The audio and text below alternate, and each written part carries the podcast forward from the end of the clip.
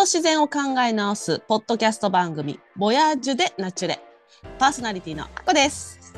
同じくパーソナリティのニーベです。同じく中島隆です。この番組は大自然が好きすぎて偶然アラスカで出会ってしまった3人のパーソナリティが自然に関する物事を紹介していきます一人は野生動物を追い続け一人は旅行会社を通じて人々を自然へ送り出し一人は柚子農園で泥まみれになりながら自然と共に生きるそんな3人と共に時にゲストをお招きしながら人と自然について学んでいくラジオ番組「ボヤージュでナチュレ」今日ももう開幕です。ということで、本日は第1回目です。よろしくお願いします。よろしくお願いします。よろしくお願いします。始まりましたね。始まったねやっとやっと。す。ね、本当にあこちゃん風呂入ってきたの？寝不足だと、ただの寝不足だから。で、あの昨日ちょっと星を見て、首をちょっと今痛めております。星？でも流星群、おお。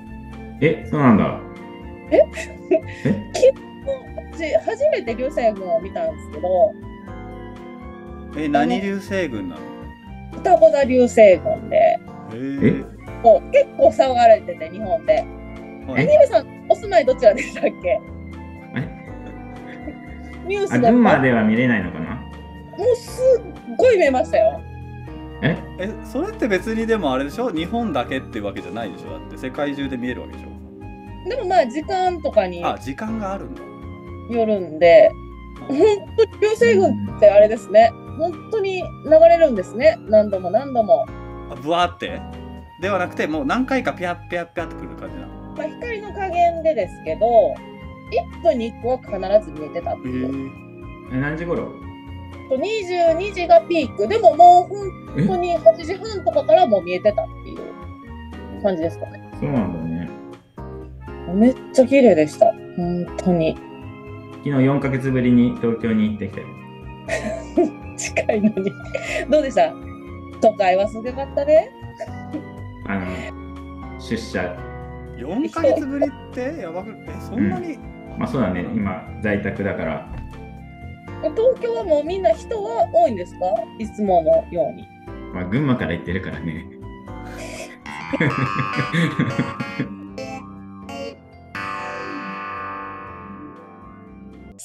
さてさて本題に入る前にこの番組のことを少しお話ししていきましょう。この番組についてどんな番組なのか3人を代表して中島さんに話してもらいましょう。はい、えー冒頭にもあったようにですねあの人のと自然を紹介しながらあのみんなで一緒に考えていく番組なんですけどあの特に僕らがこれからあの、まあ、僕らみんなね子供もあの小さい子供幼い子供もいますしあの子供たち世代のためにですねやっぱり僕らがこう考えていかなければならないその人と自然とのその関係ですよねそれからあの自然環境についてなんかも考えていくまああの割と真面目な番組ですね。で、えー扱うテーマなんかは今回はクジラと人っていうように特定の動物の種類と人間の関係って感じで全5回にわたって、まあ、クジラあの捕鯨の歴史とかねあのクジラの保護にまでね話を広げて考えていくんですけど、まあ、あの学問の、まあ、ジャンルとかで言えばあの動物学から生態学、まあ、世界史も含めてねあの言ってしまえば文化人類学まで入って環境学にあの入っていくみたいなそういった掛け算をして統合していくようなね全く学校で学べないような、まあ、複合学番組、まあ、とは言ってもやっぱりそんなに硬くなりすぎないように、まあ、面白くね学んでいければなとは思ってますけど。で、えーまあ、今後はねさまざまなテーマ例えば自然はシンクロするっていうねテーマを取り上げたとすればあのなんで桜ってあの、まあ、桜前線があるとはいえこう周囲では同時に咲きますよね。それとかスズムシが一緒に共鳴して鳴いたりだとかホタルが同時に光ったりしますけど、まあ、そういう感じで自然のシンクロを述べつつ、まあ、日本人ってなんでこう空気を読んでねあの隣の人とこう合わせようとするのかっていうのもこれもある意味ではシンクロなわけじゃないですか。なんでまああの最初のうちは北極熊とかねあの火山とか雪の結晶とか、まあ、そういった自然物を対象にあの人との関係を話しながらいくと思うんですけど、まあ、あの徐々にねこう広げて話を膨らませていけたらなとは思ってますけどね。でそれからあのもちろん僕たちにはあの見えない僕たち3人だけではね見えない視点っていうのは必ず生じてくると思うんであの聞いてくれてる皆さんからお便りをいただいて、まあ、それを取り上げて、まあ、こう回答していったりなんかこうテーマをそれで選んだりとかね、まあ、そういうコーナーなんかもやっていきたいなと思ってます、ま、そんな感じですね。なのでま簡単にまとめると、まあ、動物の立場に立ってみたり、まあ、大きな視点でですねあの人と自然を考えながら、まあ、そういったある意味では別の世界を楽しみながらねあの聞いてくれる方がその場を旅してるような感覚になってもらえたらいいなと、まあ、そういう思いを込めて、まあ、この番組のタイトルには「ボヤージュ・デ・ナチュレ」これが自然への旅っていう意味なんですけど、まあ、そういう番組のタイトルにしてるんですね。はい。中島くんありがとうございます、えーそれではね、えっとコンセプトを紹介してもらったので、えー本題に入っていきたいところなんですが、えー冒頭にね、えー偶然アラスカで出会ってしまった3人っていう紹介があって、えーちょっと聞いている方不思議に思ったと思うので、まあ、初回なのでちょっとこの辺だけ、えー説明してから本題に行きましょうか。確かにそうですねあの えーっと一番最初って2014年でしたっけ？最初にというか3人で会ったのは2014年にあそうそうそう。なるのかな？三あそうか。そうですね。あこちゃんは12年に行ったの、どれぐらいですかね。記憶が曖昧ですね私。でもあの アラスカでこの3人で会ってであの写真撮ったのは覚えてます。あのスキーランドで覚えてます。はいはいはい、オーオロラーロラの。覚えてます覚えてます。うあれなんかのツアーを僕か新部さんかがガイドで一緒に行ってたんでしたっけ？いえ違います。えっ、と新部さんただの付き添いでした。私と新部さんはただ次そいっていうかまあ視察だよね視察はずですね。はい。常に視察です。言い方悪い あじゃなくていや私はガイドはしてなかったですね。常に視察です。でも付き私運転手か付き添いでした。視察でした。あじゃあたまたまあのスキーランドのあのオーロラ見る施設が100人ぐらい入るからたまたまじゃああれで今思い出しました。私運転手で中島さんが付き添いでした。えっ、と偉いさんの。はいはいはい。なるほど。でそれであこちゃんは翌年もうあの帰ったんだっけ？20ん私2年ですね働いたのは。2年とは思えない存在感だよね。みんな一番印象に残っている AP の人ナンバーワンだねそれはないです。それは絶対ないです。いやいやそうでしょまあいろいろやらかしましたけどね。目をつぶればあのいろいろと。そんな感じで、えーまあおいおい番組やりながらねあのなんでそれぞれみんなが、まあ、アラスカに行くことになったのかっていうのもね個別に話していけたら面白いと思いますけどね。あこちゃんがやらかした話とかまた聞きたいと思いますけど。まあそんな感じでもう勝手に打ち切っていきます。はい。では今日から5回にわたってお送りするテーマであるクジラと人。5回の内容はざっとこんな感じです1回目がそもそもクジラってどういう動物？ということで今日はクジラ全般の話をこの後していきます。次の2回目は世界の海を回遊するザトウクジラ。まあ一つの種類のクジラにフォーカスするってことです。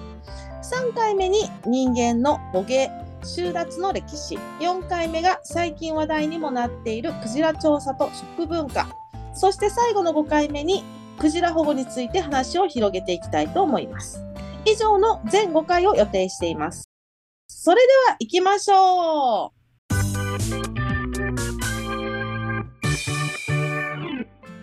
えー第1回目の今日はそもそもクジラってどういう動物ということでクジラについて中島さんから初めに話をしてもらいましょう。中島さんそもそもクジラってどんな動物なんですか？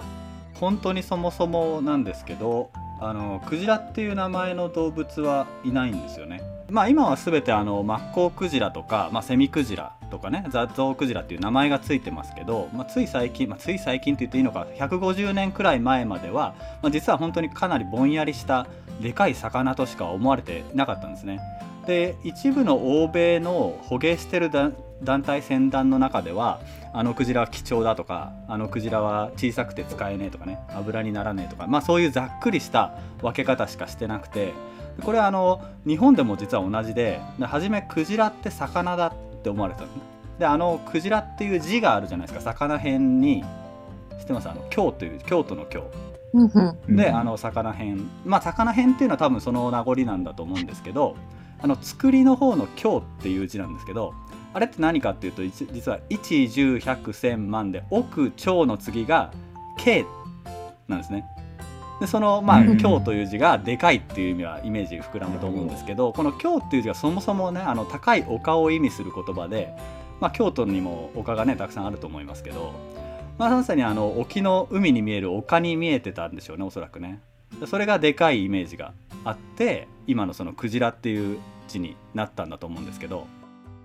とまあこんな感じで初めはあのあのクジラの基礎知識的に話していきますけどね。意外とこう知られてないことだったり面白い事実もあったりすると思うんでこのままちょっとね続けていきますけど。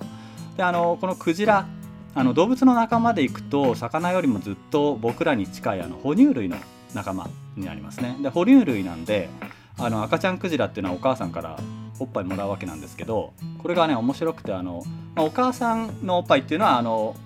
尾びれ近くの腹側にね、え2つあのついてるんですけども赤ちゃんはねそこに行ってねなんとあの口をねこうベ口ベロですね下ベロ。をストロー状に丸めてでそれで吸い付いてこうこぼれないようにもらうんですよね。なんでまあ人間でいうとやっぱりああいう感じでやなんかこぼしちゃいそうなイメージじゃないですか。でもクジラっていうのはそうやってこう丸めて吸い付くんであのしっかりこぼさずに飲めるっていうねそういうスキルを持ってるっていう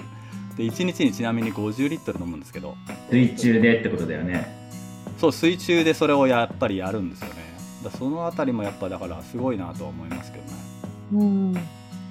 であの次あのクジラの分類の話なんですけど、まあ、今あの海に生きてるクジラなんですけど昔はねあの陸を歩いてたんですね。でその証拠になる、まあ、あの牛とか鹿と同じ共通の祖先がパキスタンで見つかったんですけどこれあのパキケトスって言ってあの5300万年前に生きていた動物なんですね。だ本当はあのちょっと再現イラストを見せたかったんですけどあのポッドキャスト番組なんで言葉でいきますけどなんか本当にねあの、うん。顔はキツネみたいにシュッとしててあの体はでも何気にボテッとでっかくてね。本当にあのくじいたら折れそうな華奢な足をしてて本当にもう体体重重いんで海入りますっていう感じのそういう動物なんですけど まああの興味があったらちょっと調べてねあの見てみてください。でこのうんパキケトスっていう動物が出てきちゃったためにあのクジラとシカが言ってみればあの共通の祖先になっちゃったわけなんですけど、まあ、今までのね、その動物の分類がそれでごちゃっとちょっとなっちゃってるんですよね。であの今新しく設けられてるのがクジラ偶定目で偶定目っていうとあの偶数のね蹄を持った仲間っていう意味なんですけど、まあ、逆に馬とかサイはねあの馬って蹄が一つ足跡見ると分かるんですけどそれは奇数なので奇定目っていうんですけど豚とかイノシシとか羊とか鹿その辺はあのみんな蹄が2つですよね。で偶数なんで、まあ、偶定目でこれが、うん。あのクジラと同じグループになっちゃったんですよなのであの実はまあそれあの分類学会の方ではまだはっきりしてないんですけどあのクジラ偶定目っていう仮のそのグループ分けに含まれてるんですよねなんでそれがひとまとまりで大きくはその豚のような豚に近い仲間が陸を歩いてたそれがクジラにあの海に戻っていったのが、まあ、クジラとかねイルカっていうふうに考えられてるわけなんですね。うんでこのクジラ偶天目の中にクジラが入ってその小さい分類ではあのヒゲクジラとハクジラの2種類があってであのクジラと呼ばれる全部とあとシャチとイルカもこの中に入りますね。なんでヒゲクジラかハクジラのどっちかっていうことで、まあ、全部イルカはあの歯がついてるんでハクジラの仲間なんですけどハクジラの仲間で一番大きいのはマッコウクジラって多分聞いたことあると思いますけどあのうんうん20メートルそう。なんで20メートルだから大きさだけでは実はねヒゲクジラかハクジラかっていうのは判断はできないってことなんですけど。まあでもね言ってもあのヒゲクジラってっていうのはでかいクジラが多くて世界最大の生き物があのシロナガスクジラなんですけど、まあ、これはヒゲクジラですね。で最大のものだと33メートルのものが確認されてますやっぱりあの世界最大の何々とかみんな好きですからね。あのアラスカでもでかいヒグマとかヘラジカはすごいチヤホヤされてあの1トンのヘラジカとかね本当かなって思いますけどね。うん。フェアバンクス空港にあったの覚えてます？覚えてます。そうああいうのは剥製になっちゃってるんで重さがねあの、まあ、書かれてるのもありますけどね。あの正確には分かんないんですよね、確かに。え、あれ1トンクラスなの？そうあのあれがねは800キロぐらいですあれあのフェアバンクスの空港にあるんですけどヘラジカっていう世界最大の鹿のね剥製がね。まあまあ話戻ってでイルカもあのクジラのな仲間なわけですけどあのサイズのことでちょっと加えておくと、まあ、これもしかしたら2人とも知ってるかもしれないんですけどあの大人になっても4メートルを超えないクジラのことをイルカっていうふうに区別してるんですよね。なんで。知らなかったね、これ。そうそうあのだから要は、えー、とクジラってヒゲクジラもさっき言ったようにあの鯨類っていうねあのクジラ目っていう仲間で全部イルカもククジラも全部それに入るんだけども大人になった時に体長が4メートルを超えるとそれはみんなクジラっていう風に言い分けてる。まあアメリカではこれがホエールとドルフィンと、まあ、パーパスっていうのも入りますけどね。なんでドルフィンっていうのは4メートル超えないですね大きいのはねもうその見た感じすっごいクジラなのに4メートルを超えなくてもめっちゃクジラやのにイルカって言わないとダメってことですか？その一応定義がそういう風になってるんで。なんであうん。のまあ今言ったあの逆のパターンの話なんですけどそうゴンドウクジラとかそんなに大きくないクジラでもちょっとねあのイルカっぽい形してるんですけど、まあ、それはやっぱり超えるのでクジラゴンドウクジラってねクジラの名前になってますけどね。まあなかなか面白いでちなみに、はいはい。シャチはさ、キラーウェールじゃん。あそうですそうでこれはすキラーホエール。つまりは、つまりはあの4メートルを超えるってことですね。大きさあを。でクジラの仲間。それはこのヒゲクジラとかハクジラっていう話のにも入るの？あそうです。あのハクジラですね。なんでシャチは歯がついてるんでハクジラの仲間の、まあ、クジラ。セタシーンって言うんですけどねクジラ目なるほど。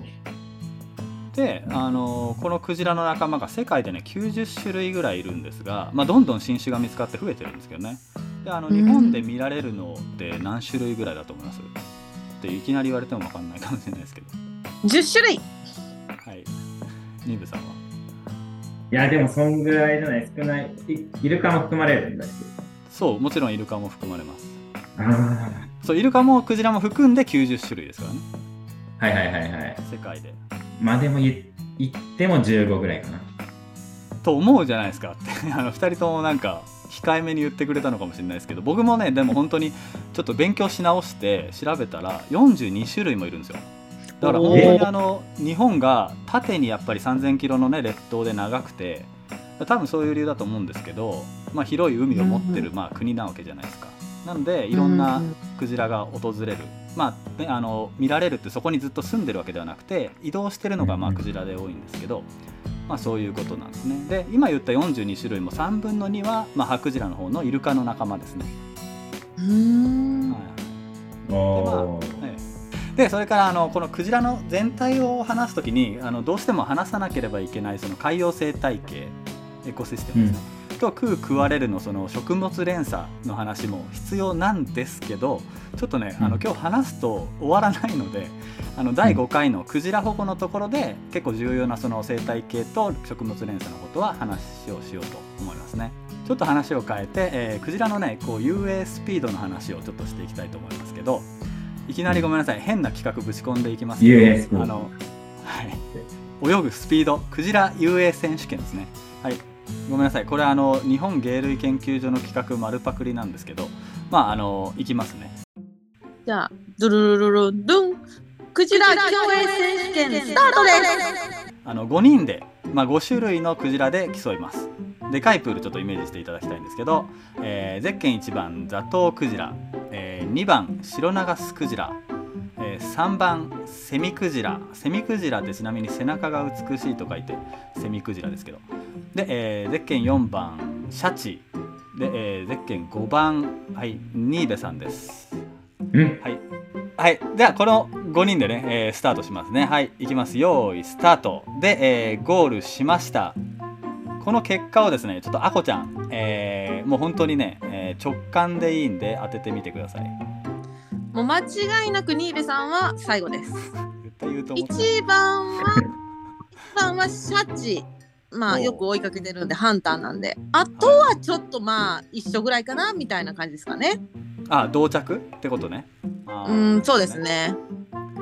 ありがとうございます。やっぱ正そうですね。正解まあちょっと後半やっぱりねあのかなり面倒くさく並べてるっぽいんで外してるんですけどあの1位がシャチ。時速64キロ。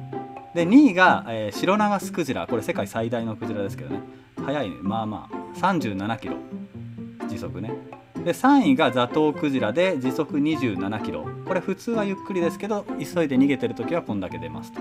で4位と5位が同着でセミクジラとニーベさん時速4キロ4 位タイ。ニーベさん泳ぎちなみに得意ですか？これちなみに何メートル泳ぎましたか？100メートルです ?100 メートル。はいいや、得意ではない。しかも海でしょ？そうよもちろん海ですよ海は厳しいよね。でも4位は4位だからね。ちなみにね北島康介は時速6キロです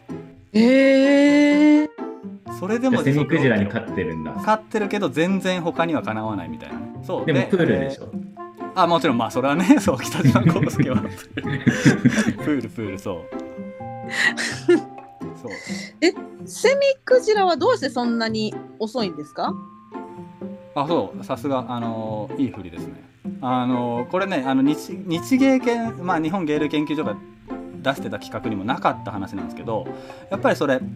あのクジラの中では一番遅いわけじゃないですか。で他のクジラと比べても今入ってなかったやつと比べても遅いんですよね。であの、うん。いろいろ調べたんですけど別にそれなんで遅いかはあの、まあ、体の作りが速く泳ぐようにできてないってぐらいしか書いてなくてあのフロリダにいるマナティーみたいなね、まあ、天敵がいなかったとか、まあそうかもしれないんですけどあの僕なりにこう調べたら答えがあったんですよ。であのちょっと申し訳ない下ネタなんですけどあのねあそこがでかすぎるんですよ。ほうほうほう。であのセミクジラあの背中が美しいって書いてあのセミクジラなんですけど内側に実はまああのあそこって言ってもボールの方ででかさがね直直径1でかさが直径1メートル1メートル？1メートルです。ボールが。やばいっすよね。体は？体20メートルぐらい。ままあまあでかいんですけどね。うん。1メートル。であの 面白いのは北極セミクジラっていうのもまたいてでこのアラスカとかロシアのチコト半島の先住民とかにも取られまくってるんですけどやっぱりね、あの遅いからね取られるんですよね。だけどこう繁殖力でカバーみたいな。そうああのそういう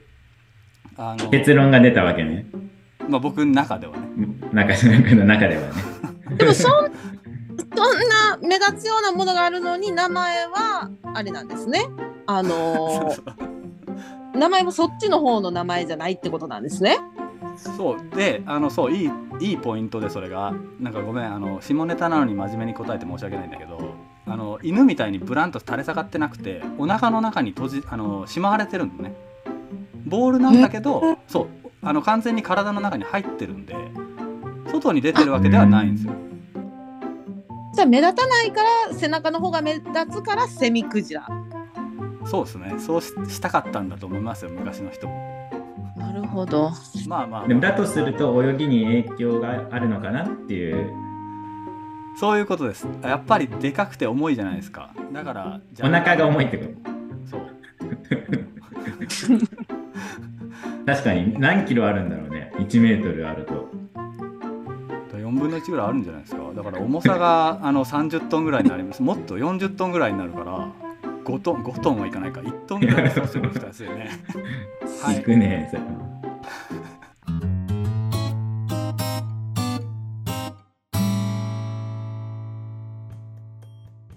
であのはい。クジラの感覚世界ということでちょっとクジラの別の一面をちょっとね見ていきましょうであのクジラもイルカもあのちゃんと目はあるんですけど視覚っていうよりはあの聴覚の世界に生きてる動物ですねどっちかというと。で少なくともあの僕らみたいに視覚に頼りすぎた世界には生きてないと言えると思います。あの海に潜ればやっぱり暗いしあの栄養豊富なあの夏の海っていうのは夏の北のね海っていうのは濁ってますしねでクジライルカは音を使うわけですけど、まあ、ここであのイルカが使うのが得意なのがあのエコーロケーションってねあの反響定位なんていう言い方するんですけどこれはあのコウモリが使うのと一緒であの音波を出してねでそれで跳ね返ってくる音波でその時間と距離であの測って対象物がどの辺にあるかっていうのを認識するらしいんですけど、まあ、これはあのどっちかっていうとこう一方通行というかねあのイルカが得意な方なんですけど、まあ、歌については、まあ、次回詳しくやるんですけどクジラはそのエコーロケーションも使うしあのコミュニケーションを取るっていうような要は僕たちでいう言語みたいな形であの音もあの歌も歌うっていうね。で、えー、別のクジラともコミュニケーションを取る。であの面白い事例がそのマッコウクジラがこうザトウクジラと交流するっていうこともね観察されてるんですよ。なんであのこれ全然別種のあのクジラ同士が交流するっていうのは僕らで言ったらねあの日本人とアメリカ人が交流するどころの騒ぎじゃなくてあのもうホモ・サピエンですね僕らねホモ・サピエンスとあのネアンデルタール人が話すぐらいの、まあ、要はあの同じ仲間ではあれど種が違うのでどうやってコミュニケーション取ってるんだろうなと思うんですけどこういう何かねあのザトウクジラが音を発した、まあ、声を発したら、マッコウクジラが返してくるっていうようなそういう事例もねあの確認されてますね。まあそんな感じでちょっとまだまだあのクジラのあの不思議な部分の話尽きないわけですけど、まあ、この辺りにしておいてですね最後にねちょっとあのここまでクジラという動物の大まかな話をしてきたわけですけど最後はあの人と関わったそのクジラたちのショートストーリーっていう形で、まあ、シャチイルカクジラっていうことで一つずつねそれぞれちょっと短いストーリーを上げて終わりたいと思いますけど、まあ、1つ目はねシャチの感情の話心ですね。あの科学者のジョー・ゲイドスっていう人、まあ、シアトル近郊のピュージョットサウンドってね湾が。あのちなみにロミさんが住んでるところ、ね、ロミさんといっても聞いてる人は分かんないんですけど あのシアトルのまあ前の海ですね。でそこで長年こうシャチの観察をしていた時の一つのストーリーなんですけどあのタレクワっていう名前を付けられたあのメスのシャチが子供を産んだんですけどね。これちょっと残念なことにすぐに死んじゃったんですねその子がねでその死んでしまった子供をそのままね17日間も口先でこう軽く押しながらあの一緒に泳ぐ姿が目撃され続けたらしいんですよ。あのこの事実に対してその科学者のジョー・ジョー・ゲイドスは何て言ってるかっていうと、まあ、科学者たちは長年あの動物の行動を描写する際に、まあ、幸せとか悲しみとかね遊び好きであるとか怒ってるんじゃないかとか、まあ、そういった感情表現を使わないように厳しく自制してきたって言ってるんですけどまあでもこのやっぱりジョーはどうしてもそうとしか思えなかったって言ってるんですけど、まあ、タレクワのその行動を見てこうどう考えても悲しんでいるとしか言いようがないって言ってるんですよね。なんでまああのもちろんこう死んだ子と一緒にいるっていう話はシャチだけではなくてあのアフリカのねコンゴのチンパンジーだとか、まあ、そういったところでも観察されてる事例はあるんですけどでもそういうところでもねやっぱりあの観察者がみんな口を揃えてそのコンパッションていうか、まあ、ちょっとニュアンス違うんですけどこう感情がやっぱりあるからこそのその動物の、まあ、母親だとかねそういうところの子供に対する行動だって言ってるんですよね。なんでやっぱりね本当にその感情を持ってやっぱりシャチも悲しんでるんじゃないかなっていうそういうストーリーでしたね。で次のストーリーはあの反動イルカでこれあの1978年に水族館で生まれたドリーっていう名前の幼い反動イルカがいるんですけどまあ、そのイルカを研究している科学者で、えー、いつも一緒にいたらしいんですけど、まあ、その科学者がある時あの水槽の前で休憩中にタバコ吸ってたんですね。であのそのタバコの煙を吐き出したらその幼いドリーがね急にこうお母さんのところにバーッと戻ってってね最初怖がったとかって思ったらしいんですけどあのすぐに戻ってきてねその科学者の前で口いっぱいに含んだ母乳をねお母さんからもらった母乳をタバコの煙そっくりにふわっとこう吐き出してみせたっていうんですよねで僕このストーリー読んだ時すごいえ？ってすちょめちゃくちゃびっくりしたんですけど、まあ、このことっていうのはこの反動イルカが生まれてからこう何かを真似してでそれを経験に変えて、まあ、つまりそれはあの何かを学んだっていうことの証拠じゃないですか。であの最近のこうクジライルカの研究でそういう、まあ、ちょっと難しい言葉ですけどアポステリオリっていうんですけど後天的な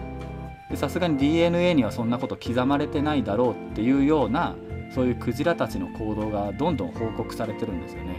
まあ、これはまあ結構昔のねストーリーでしたけど特に最近の研究報告でね多いですね。でこういった例は本当に挙げたらキリがないんですけど最後の3つ目のストーリーもあの、まあ、学びからその今度伝えるっていう証拠のね話なんですが最後のストーリーはマッコウクジラの話なんですけどアラスカ沖であの一隻の漁船がね網で銀だらを取ってたらしいんですね。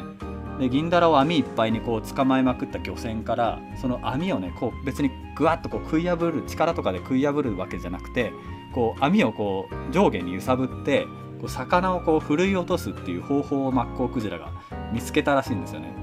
であのこのヌスットマッコウがいるその海域でその他のねあのマッコウクジラにすぐに伝わっていったらしくてまあだから次新しく来たまた漁船なんかが他の別のマッコウクジラに同じようなやり方でその魚を盗まれていったっていうそういった記録が残ってる、ね、これもあのかなり不思議ではあるんですけどこれあの本当に学習しただけじゃなくてこのマッコウクジラがアイデアをひらめいたわけじゃないですか。でそれをこの成功した事例をこう仲間に、まあ、どうやってか分かんないですけど伝えたっていう証拠ですよね。なんでこれなんでこういうことをしたかって分かってないんですけどこのマッコウクジラがあのすごい実はコミュニケーション言葉をもう今あのこの間のナショナルジオグラフィックにも特集されてましたけどその言葉を喋ってるっていうのがあの徐々にねこう解明されつつあるんですよね。まあ、ということで一応ねあの今ストーリーを一通り、えー、言いましたけど、まあ、まとめるとあのクジラたちっていうのはやっぱりあの僕たちが思ってるほどこの動物っていう感じではなくてどっちかというとこう同じ地球に生きてる異星人っていうか、まあ、そういうふうに言った方が近い表現だなって本当に今回僕あの勉強し直しましたしかなり広い文献とかにも当たったんですけどやっぱり知れば知るほどそういう感じがしますね。まあ1回目のそのクジラっていうのは大体こんな感じでしょうかね。いやこれあの陸から海へっていうのあったじゃない？はいはい。クジラがね。でもそもそも